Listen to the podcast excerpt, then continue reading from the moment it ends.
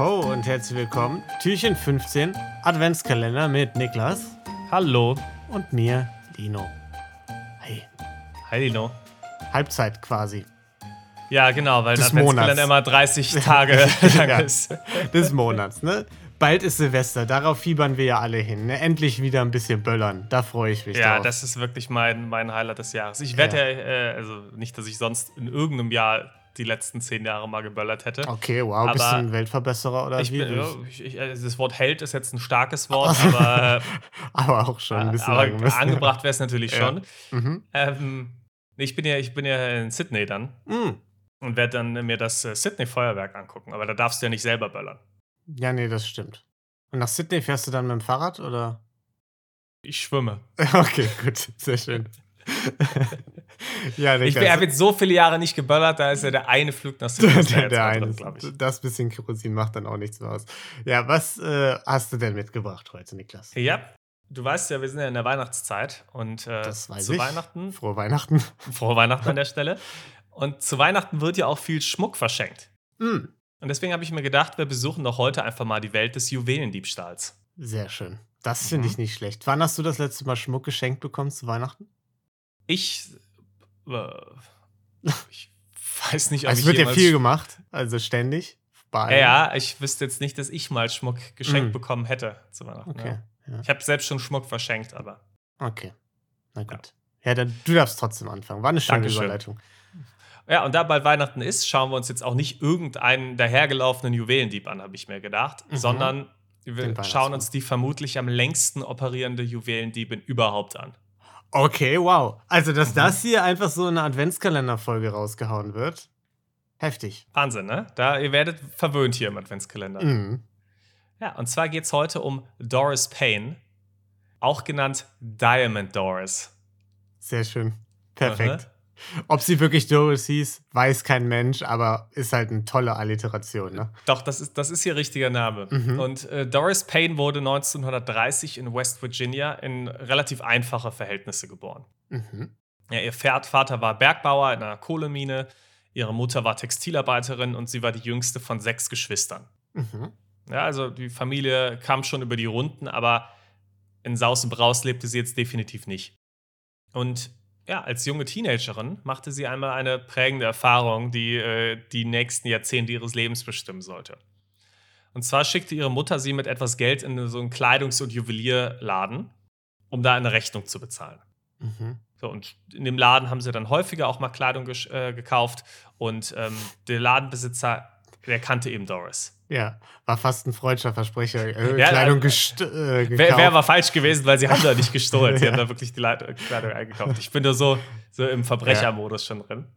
Und äh, der Ladenbesitzer kannte Doris eben und äh, mochte sie und die beiden unterhielten sich und er zeigte ihr einige Uhren, die er jetzt neu im Sortiment hatte und sie durfte dann mal ein paar ausprobieren Mhm, und sich die mhm, anschauen.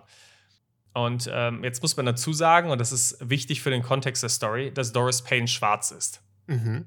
Weil jetzt betrat nämlich ein weißer Kunde den Laden und der Ladenbesitzer scheuchte Doris ganz schnell weg. Ja, Es waren die 1940er Jahre, ziemlich, ziemlich rassistische Gesellschaft noch und der Rassismus ist jetzt nicht so, dass es jetzt keinen mehr gäbe, aber der wurde damals vor allem auch Offener, noch sehr, ja. sehr offen Ja. ausgelebt ja, und war einfach gesellschaftlich noch total akzeptiert, leider. Und äh, der Ladenbesitzer wollte jetzt eben nicht gesehen werden, wie er nett zu einem schwarzen Mädchen ist vor dem weißen Kunden. Mhm. Und hat sie eben schnell hier ah, weggescheucht, dass er da nicht den vermeintlich falschen Eindruck dann erwecken würde. Und kurz bevor sie dann eben aus der Tür war, bemerkte sie aber, oh, ich habe ja noch eine der Uhren am Arm. Mhm. Und gab dann aber Bescheid und hat gesagt, ah, hier, Entschuldigung, ich habe die Uhr hier vergessen. Und dann hat er die schnell von ihr genommen und sie dann rausgeschickt und sich dann wieder seinem anderen Kunden gewidmet. So, für Doris war das jetzt aber eine ziemlich wichtige Erkenntnis. Wenn Leute abgelenkt waren, Mhm. äh, konnten sie durchaus auch mal ziemlich wertvolle Gegenstände vergessen. Aber ich finde ja dann krass, dass offensichtlich ihre Origin-Story, die Ja. Superbösewicht-Origin-Story, da hat sie es noch zugegeben. Ne? Da war sie noch ehrlich. Das ist so der Mhm. Ursprung des Ganzen. Ne? Sie war ehrlich und hat es zurückgegeben und dachte dann, ist das überhaupt nötig, dass ich ehrlich bin? Ja, es ist nicht aus einer kriminellen Energie oder irgendwas herausgewachsen, Mhm. sondern es war einfach ein. Zufall und der hat sie zum Nachdenken gebracht. Äh, und so hat sie dann auch angefangen, mit einer Freundin zusammen in Juweliergeschäfte zu gehen und zu schauen, kann man das, also das war jetzt ein Versehen, Mhm. kann man das aber vielleicht auch forcieren, das Ganze. Und dann hat sie sich dann in diesen Läden dann immer Uhren bringen lassen, die hin und her probiert und fast immer den Laden fast mit einer Uhr verlassen am Handgelenk. Immer kurz bevor sie rausgegangen ist, hat sie dann aber den MitarbeiterInnen dann doch noch Bescheid Ah, gegeben. okay, okay. Und Ja. gesagt, ah, Entschuldigung, hier, wir haben die Uhr noch vergessen. Also sie hat nicht gestohlen, sie wurde nicht kriminell, sie hat nur mal getestet, wie würde das Ganze funktionieren. Finde ich smart. Ein bisschen üben muss man ja, ne? Mhm. Und als sie dann 18 war, wollte sie jetzt wirklich stehlen, um ihrer Familie finanziell auch zu Da, helfen. das ist auch schlau. Ne? Man sollte immer so lange mit Verbrechen warten, bis man auch vollkommen strafmündig ist und dafür Das ist immer die beste. Idee. Ja. Ja. Sie hat ihrer Mutter auch von den Plänen erzählt, die hat aber gesagt, das machst du auf gar keinen Fall. Mhm. Und ähm, daraufhin hat sie gesagt, okay, okay, okay, und hat sich ihrer Mutter dann nicht mehr anvertraut. Mhm. Und sie startete erstmal in günstigen Läden. Also sie ist jetzt nicht direkt in irgendwelche Edelboutiquen gegangen, sondern in einfache Läden. Hat dann aber schnell gemerkt, uh, die Läden sind sehr streng meistens, die, äh, die eher günstig sind. Mhm. Und die lassen mich meistens nicht mehr als einen Teil auf einmal ausprobieren. Okay. Deshalb hat sie sich gedacht, gut, müssen wir äh, vielleicht anders operieren. Mit 23 fuhr sie dann nach Pittsburgh zu einem relativ edlen Juwelier und ist am Ende da mit einem 22.000 Dollar teuren Diamantring wieder rausspaziert. Mit eben genau der Methode, die sie schon tausendmal probiert hatte. Äh, Nicht schlecht. Das Ja, war dann die Methode mit der Freundin. Nee, sie, sie hat es alleine gemacht, Mhm, aber also. eben mit dem Ablenken, mit dem. Sie hat Gespräch, also sie war extrem gut darin, mit, Leu mit Leuten zu sprechen und auf die Leute einzugehen, je nachdem, Mhm. worüber die anderen Leute auch geredet haben. Und die Leute so mit dem Gespräch abzulenken, plus zu sagen, ah, hier kann ich nochmal die Uhr da hinten haben, kann ich nochmal den Ring da haben, kann ich nochmal das und das und die Leute hin und her geschickt, sodass einfach viele Gegenstände Mhm. auf einmal da waren. Und dann noch tausend Detailfragen gestellt. Oh, wie viel Karat hat denn das? Und oh, und aus welchem Material ist denn hier das Band? Und Mhm. so viel nachgefragt, dass die Leute so ja, überfordert dann irgendwann waren, dass sie dann einfach Dass der eine Ring dann untergegangen Genau, ist. den sie dann vielleicht dann irgendwo kurz so ein bisschen mal in, ihre, in ihren Handballen gesteckt hat und dann hat die Person auch gar nicht mehr nachgefragt, oh, wo ist denn der 15. Ring, sondern der Ja. ist dann einfach untergegangen. Da war sie extrem gut drin und hatte da ein großes Talent.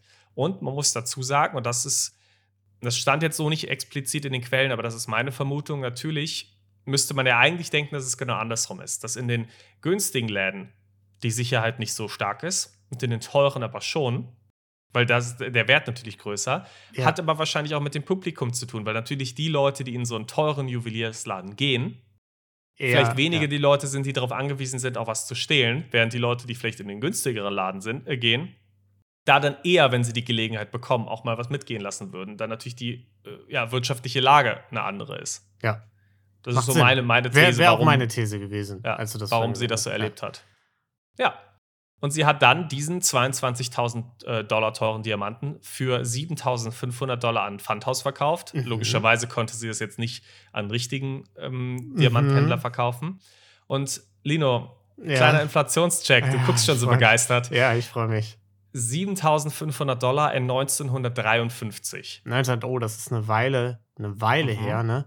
Äh, aber das sind mittlerweile äh, 34.000 Dollar.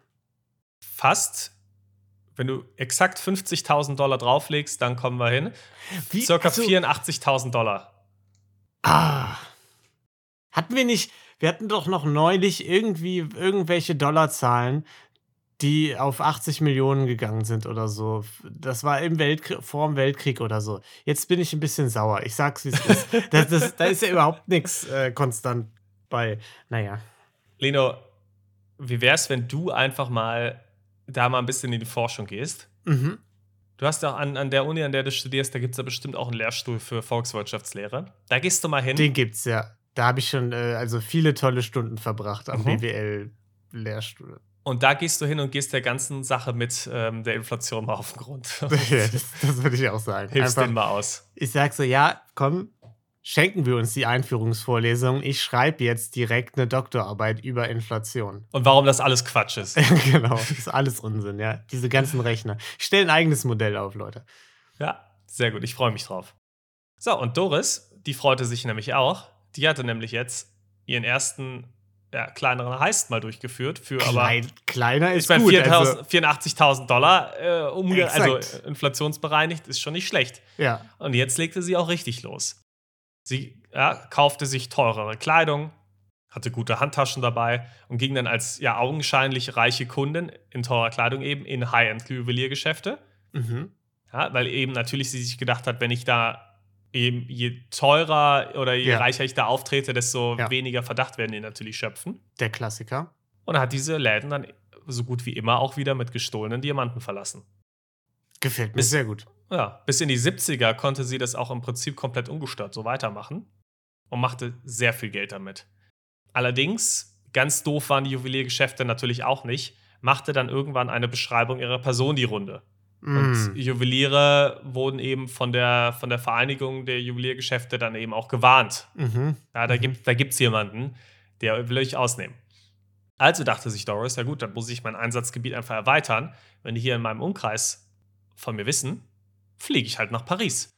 Ja. Dann, ist sie, dann ist sie nach Paris gegangen, war in Monte Carlo und auch in vielen anderen Städten Europas und stahl dort von Luxusboutiquen. Mhm. Ja? Also mit der gleichen Methode wieder. Ja. Teilweise wurde hier auch mal wieder Verdacht geschöpft. Ähm, vorgewarnte ZollbeamtInnen haben sie dann auch mal durchsucht und geschaut, ah, ah, wir haben jetzt hier gehört, da gab es eine Personenbeschreibung, danach fehlte ein Ring. Schauen wir doch mal. Und äh, haben teilweise wurde ihr Hotelzimmer auch durchsucht. Aber äh, sie hat es dann ganz schlau gemacht. Also einmal hat sie zum Beispiel einen Ring von Cartier gestohlen. Und den hat sie dann einfach in ihre Unterwäsche eingenäht. Mm. Und so Okay. wurde der dann bei Durchsuchung einfach nicht gefunden. Nicht schlecht. Das Mhm. ist smart. Das war sehr smart. Allerdings ist es jetzt nicht so, dass sie äh, dem Gefängnis immer entging. Sie wurde auch immer mal wieder erwischt. Das auch nicht zu knapp. Und landete häufiger auch mal im Gefängnis.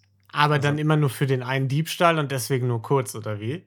Genau, es war jetzt, Ja. sie konnte, äh, die anderen Sachen konnten ihr nicht nachgewiesen Ja. werden, sondern es waren dann eben meistens für, für ein, zwei Diebstähle, die ihr Mhm. dann nachgewiesen werden konnten. 1998 zum Beispiel stohl sie mal einen Diamantring in Colorado. Und den hat sie auch- 1998? 1998, ja. Finde ich gut, da war sie ja dann schon 68, ne? Sie war schon sehr alt da, ja. Ja. Und äh, ja, sie ist dann, äh, hat den dann zum Beispiel auch direkt verkauft. Genau, bei dem Diebstahl war ja das FBI schon auf den Fersen Okay. und hat eine ihrer Wohnungen durchsucht. Ja, sie hatte auch mehrere Wohnungen, damit es natürlich, dass sie das auch einfacher machen konnte ähm, beim Rumreisen. Und eine dieser Wohnungen in Ohio wurde dann durchsucht. Und dort wurden gefälschte Pässe. Die hat sie dann häufiger auch mal für Diebstähle genutzt, wenn sie Mhm. sich irgendwo anmelden musste. Mhm. Ähm, das ist ja auch, äh, auch manchmal äh, der Fall bei so teuren Boutiquen. Und äh, eine große Menge Bargeld haben sie auch gefunden. Meinst du, so beim, beim Online-Shopping kann man das dann auch machen? Einfach so viele Sachen in den Warenkorb, dass der Online-Händler so ein bisschen überfordert ist und man Das ist eine einfach, super Idee. einfach so ein bisschen dann ein paar wieder rauslöscht und dann bestellt man sich einfach was für umsonst? Ja, mit Sicherheit. Also das, das ist das auf jeden müsste- Fall möglich. Das müsste funktionieren. Dann müssen wir mal gucken, ob man das in die Moderne transportieren kann. Genau. Äh, das ist eine gute Idee. Wir, wir finden es raus. Ja. Ja, und äh, im selben Jahr musste sie dann aber eben ihre Gefängnisstrafe antreten und wurde dann für fünf Jahre verurteilt. Das war ihre längste Strafe auch. Mhm. Sie wurde dann irgendwann auch wieder auf äh, Parole entlassen, also freigelassen, aber musste bestimmte Auflagen eben Mhm. Was hat sie gemacht? Sie ist sofort wieder aus dem Bundesstaat geflohen und hat wieder angefangen zu stehlen. Finde ich gut, ja. Ich meine, da war sie ja dann auch schon über 70, da dachte sie sich, ich glaube, ich habe keine Zeit zu verlieren, ich, ich habe noch Bock auf eine Cartier-Uhr oder so. Eben. Ja, wobei sie auch dann später irgendwann mal gesagt hat, oft ging es ihr auch gar nicht um die Uhren selber. Ja. Also, sie hat, also sie hat selbst nie teuren Schmuck getragen. Also sie hat sich aus Diamanten eigentlich überhaupt nichts gemacht. Sie hat das Geld daraus geholt. Ähm, es gab sogar einen Fall, wo sie dann, wo sie mal was geklaut hat und das hat sie dann einfach weggeschmissen, weil sie einfach gar keinen Bock auf den Hessel damit. Und dann hat komm hier, ich schmeiße es jetzt einfach weg. Ja, und so ging es aber auch weiter. Also du hast es schon richtig gesagt. Sie war jetzt über 70 landete aber trotzdem auch wieder im Gefängnis im Jahr 2005, also 75 Jahre war sie dann. Mhm. Ähm, kam sie dann raus, schwor dem Leben als Kriminelle auch ab und sagte, Klar. sie habe, sie habe jetzt genug vom Stehlen, jetzt reicht es auch langsam mal, mit 75 auch verständlich. Mhm, mhm. In den Jahren darauf wurde sie aber auch wieder mehrfach verhaftet. Also 2013, dann sagte sie mit 83 jetzt, mhm. ja, sagte sie wieder, so jetzt aber, jetzt höre ich aber wirklich Ja, auf, jetzt reicht's mir. Ähm, 2015, da war sie dann 85, wurde sie allerdings wieder verhaftet, als sie ein paar Ohrringe in Atlanta gestohlen hat. Da war sie dann im, äh, im Altenpflegeheim, hat irgendwie der, der Zimmernachbarin die Cartier-Uhr geklaut, ja. Genau so. Ja, und 2017 stahl sie dann Elektronikartikel in einem Walmart. mhm. als 87-Jährige. Oh, das finde ich fantastisch. Also da muss man sich auch treu bleiben. Da braucht man jetzt nicht auf die letzten Jahre versuchen, da irgendwie ein bisschen Hype lang zu machen. Ich frage mich auch, war das vielleicht ihre Taktik? Ne? Wir wissen ja, teilweise die Pflegeheime, die lassen nach, ne? Ähm, besonders ja. die nicht privat, also ne, die dann da von diesen großen Konzernen und so geführt werden, da gibt es nicht äh, genug Essen. Das ist äh, keine guten Zustände, ne? Muss man einfach ja. mal so sagen, ne? Und vielleicht war ihre Taktik, dass sie gesagt hat, komm, im Gefängnis, da kriege ich immer genug Essen. Da wird sich gekümmert um mich, ne? Da habe ich jetzt nicht das schlechteste Leben, jetzt im Vergleich zu einem äh, Pflegeheim vielleicht. Da lasse ich mich einfach im Gefängnis ein bisschen um mich kümmern gute Theorie. Ja. Ich weiß jetzt nicht, ob die, die Zustände der amerikanischen Gefängnisse die, die Theorie sind. belegen. Ja, besser sind als im Pflegeheim, ja gut. Nicht unbedingt. Mhm. Ja, und heute ist äh, Doris Payne 92 Jahre alt. Und obwohl sie seit 70 Jahren im Prinzip kriminell ist, wurde sie nie in einem Juwelierladen oder beim Verlassen des Juwelier äh, Juwelierladens erwischt. Also sie war extrem gut in dem, was sie getan hat. Und äh, ja, seit dem Diebstahl 2017 wurde sie auch nicht mehr angezeigt mhm. und hat jetzt hoffentlich, das ist meine große Hoffnung, das kriminelle Leben hinter sich gelassen und mhm. kann jetzt ihre verbleibenden Jahre wirklich in Ruhe genießen nee. und stiehlt nicht noch weiter. Nee, also sorry. Nee, also vor allem, das ist doch nicht meine Hoffnung. Ich sage hier immer, Verbrechen ist nicht gut, liebe Kinder. Aber ich sag's, wie es ist. Ich hoffe, dass sie weitermacht. Ich hoffe, dass, dass sie sich treu bleibt und dass sie auch noch mit 85, äh, 95 oder 100 Jahren irgendwie das, das ein oder andere Ührchen äh, mitgehen lässt. Also, das finde ich schon. Tut doch niemandem mehr weh. Finde ich fantastisch. Ja, das ist irgendwie, es ist sympathisch. Ja. Toll. Ja, alles Gute an der Stelle an Doris Payne. Viele genau. Grüße an Diamond Doris. Doris, wenn wir uns mal sehen, bitte lass meine Uhr an meinem Handgelenk. Nicht, dass sie jetzt auch noch so Zaubertricks drauf hat und so fantastisch. Hat mir sehr gut gefallen. Doris, ich bin ein Fan. Und ich würde sagen, damit war es das für Türchen Nummer 15. Wie gesagt, Halbzeit. Freut euch auf Silvester. Macht schon mal die Böller bereit und dann äh, sehen wir uns morgen wieder mit Türchen Nummer 16. Tschüss. Tschüss.